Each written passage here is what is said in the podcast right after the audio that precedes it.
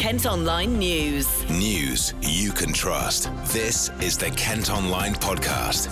Lucy Hickmott. It's Wednesday, the 26th of February. Coming up, witnesses describe a huge blaze on a restaurant boat in Maidstone. First thing I heard about it was when someone came in and said that they saw a couple of fire pouring out of a couple of the windows. Hear how mental health support could help tackle knife crime. The course kind of looks at building resilience in young people and looking at how we can make that intervention before young people get to the point where they are making choices to be involved in things like knife crime. And a charity's looking for volunteers to help run an art trail. We're calling them our Elmer Trailmakers. We really loved the infectious kind of energy that we saw at the London 2012 Games. Kent News. First up today, firefighters have spent hours tackling a huge blaze which has destroyed a floating restaurant in Maidstone town centre in Bangor embankments went up in flames on the river at about 8 this morning, sending thick smoke into the air and causing disruption for hundreds of drivers.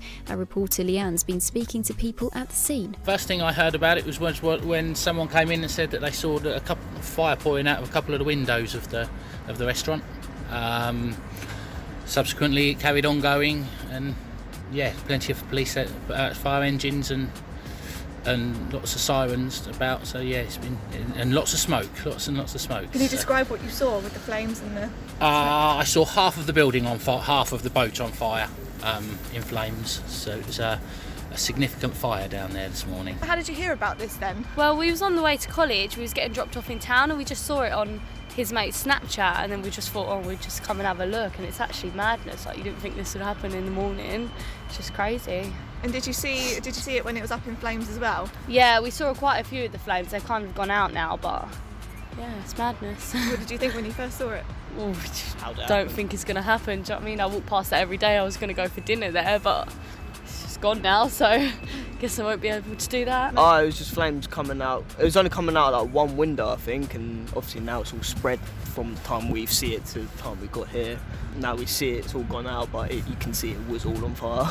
what did you um, see? When did you first hear about this? Uh, about 20 minutes ago on the way to school. Daughter got sent a video from a friend, said it was on fire. And do you know about the um, the embankment? Have you been there before? Uh, I have years ago, to be honest with you, but it's just um, it got flooded recently, um, and it was kind of on its side, keeled over. So it, I guess it's closed for the last since Christmas, really. So I don't know, but um, yeah, just couldn't really understand how it was going to carry on being open. So uh, what the cause of the fire is, who knows? No one's been injured, but it's not clear yet how it started. Lee Abel from Kent Fire and Rescue has been giving Phil an update. It's quite a complex incident with regards to firefighting on a barge. Um, we're in obviously the centre of Maidstone, and uh, you know our concerns and thoughts are those with travelling in traffic at the minute. We realise that due to firefighting actions, we're holding up a lot of traffic in the local area. All I would really ask, really locally, is that if people not to um, try and avoid the local area really for the minute if they were planning on travelling to the town centre centre and make other arrangements. In terms of what the fire, Kent Fire and Rescue have done, so they've arrived on the scene and, and, is it straight to work? I mean, they're still still hosing down now. Yeah, as you can see behind me, we've got um, several breathing apparatus teams. We've got approximately nine appliances here at the moment, and that's including water safety teams as well. Because as you can see on the river behind me, we have to provide safety for our crews as well whilst working on the barge.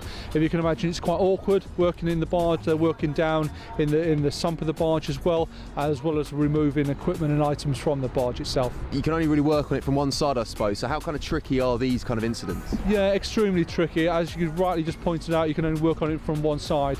Um, we've got crews and what specialist equipment as well, um, Cobra and Fog Spike, what we call, where we can actually inter- inject it into the types of the, um, areas of the building. It just takes time, unfortunately, to get into those tight areas. You can hear more about this story on Kent Tonight on KMTV from 5.30. We've also got pictures and video at kentonline.co.uk. Kent Online reports. Elsewhere today, three teachers at a school in Medway are in self isolation after returning home from the part of Italy that's seen a massive outbreak of the coronavirus. They work at Walderslade's Greenacre Academy and visited Venice over the half term. The head teacher says it's a precautionary measure and none of them are showing any symptoms. Two people have been taken to hospital following a suspected arson attack in Folkestone. They're being treated for the effects of breathing in smoke after the front door of a property property on Richmond Street was set alight in the early hours of yesterday. Police are keen to speak to anyone with information. Two men have been jailed for a total of more than four years for plotting to smuggle three people into Kent in a speedboat. It was on the back of a trailer that arrived at the port of Dover in September 2018. An x ray showed there was a man, woman, and child hiding inside. Kent, Kent News. Now, young people in parts of Kent are being given support with their mental health to try and stop them getting involved in knife crime. Offences here have risen faster than anywhere else in the country, with 800 173 recorded in 2018. A five week course is going to be running in schools in Maidstone and Swale. It's previously been tried out in East Kent, with cash coming from the Crime Commissioner. Louisa's been discussing it on KMTV with Tom Fishenden from the charity Mind and Kelly Walker from Youth Resilience UK. The particular cohorts of students that we're working with are uh, very concerned about the levels that are rising um, and how much they're kind of being exposed to that locally. I think there was there's still a perception by some that this is a London problem and not not a Kent issue, but those that are getting caught up in some of the stuff that's going on, it's becoming quite worrying for them and they're kind of taking different measures to do things to try to keep them safe and to make choices, but not always necessarily the right ones. And Tom, yeah. in terms of the links with mental health, how is this scheme really going to be tackling that almost at the source as opposed to really trying to tackle um, it as, as the result of the issue, I suppose? Okay, so the focus of the course is kind of looking at it from a preventative standpoint. So Matthew Scott's Violence Reduction Unit have funded it to mainly look at how young people can potentially fall into things like knife crime through, through having poor mental health. So the course kind of looks at building resilience in young people um, and looking at how we can make that intervention before young people get to the point where they are making choices to be involved in things like knife crime. So it's kind of hitting them at that point where we can stop them from going into routes like that. And is this something that lots of parents are quite worried about as well? Yeah, I mean, obviously for a lot of parents, there is a lot of concern over the safety of their children and what they're potentially exposed to when they're socialising with their friends, going out, going to and from school. Um, we are hoping uh, the current project is a, is a pilot phase. We are hoping from that that we can add on some parent workshops uh, in the next phase because that's something that's been requested. Kent Online reports. It's emerged a student's been taken to hospital after a chemical spill at the University of Kent. A bottle's thought to have been broken in a science lab at the Canterbury campus on Monday afternoon. Firefighters, ambulance crews, and a hazardous area response team were called to Parkwood Road. The students' injuries are not thought to be serious. Two Kent taxi drivers have been fined for refusing to take a partially sighted passenger and their support dog.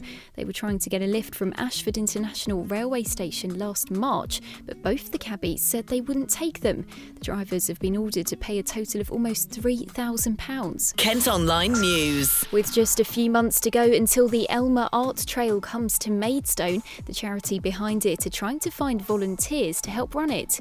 Over the summer, you'll be able to find 50 individually painted elephant sculptures on display around the county town. It's being done to raise money for the Heart of Kent Hospice, with companies sponsoring each one. Cherry Strudwick is from there. They'll be um, dotted around Maidstone um, for people to walk around and um, find them, unlock some exciting rewards on an accompanying app that they can download on their phone um, and really get to sort of explore some of Maidstone's sort of hidden gems. We're really excited about it. It's, um, it's a sort of really brilliant, exciting, and high profile way for us to raise the profile of Heart of Kent Hospice, but also to attract uh, visitors to Maidstone. We really need people to uh, come on board and help us become, um, we're calling them our Elmer Trailmakers. So uh, we, we really loved the infectious kind of energy that we saw at the London London 2012 games. And what we'd really like to do is have the same sort of energy and have the volunteers that are really going to help us deliver this incredible event for Maidstone. So um, our trail makers will be out on the route. Um, we're looking for people that can volunteer their time um, from just three hours a week um, across the whole nine weeks of the trail. And they'll basically be out on the streets in Maidstone, you know, welcoming people to our county town, um, providing information, um, you know, checking the sculptures, you know, being there to answer any questions. And finally today, dancing on ice judge and Olympic gold medalist Jayne Torvill has donated some of her dresses to a Kent charity.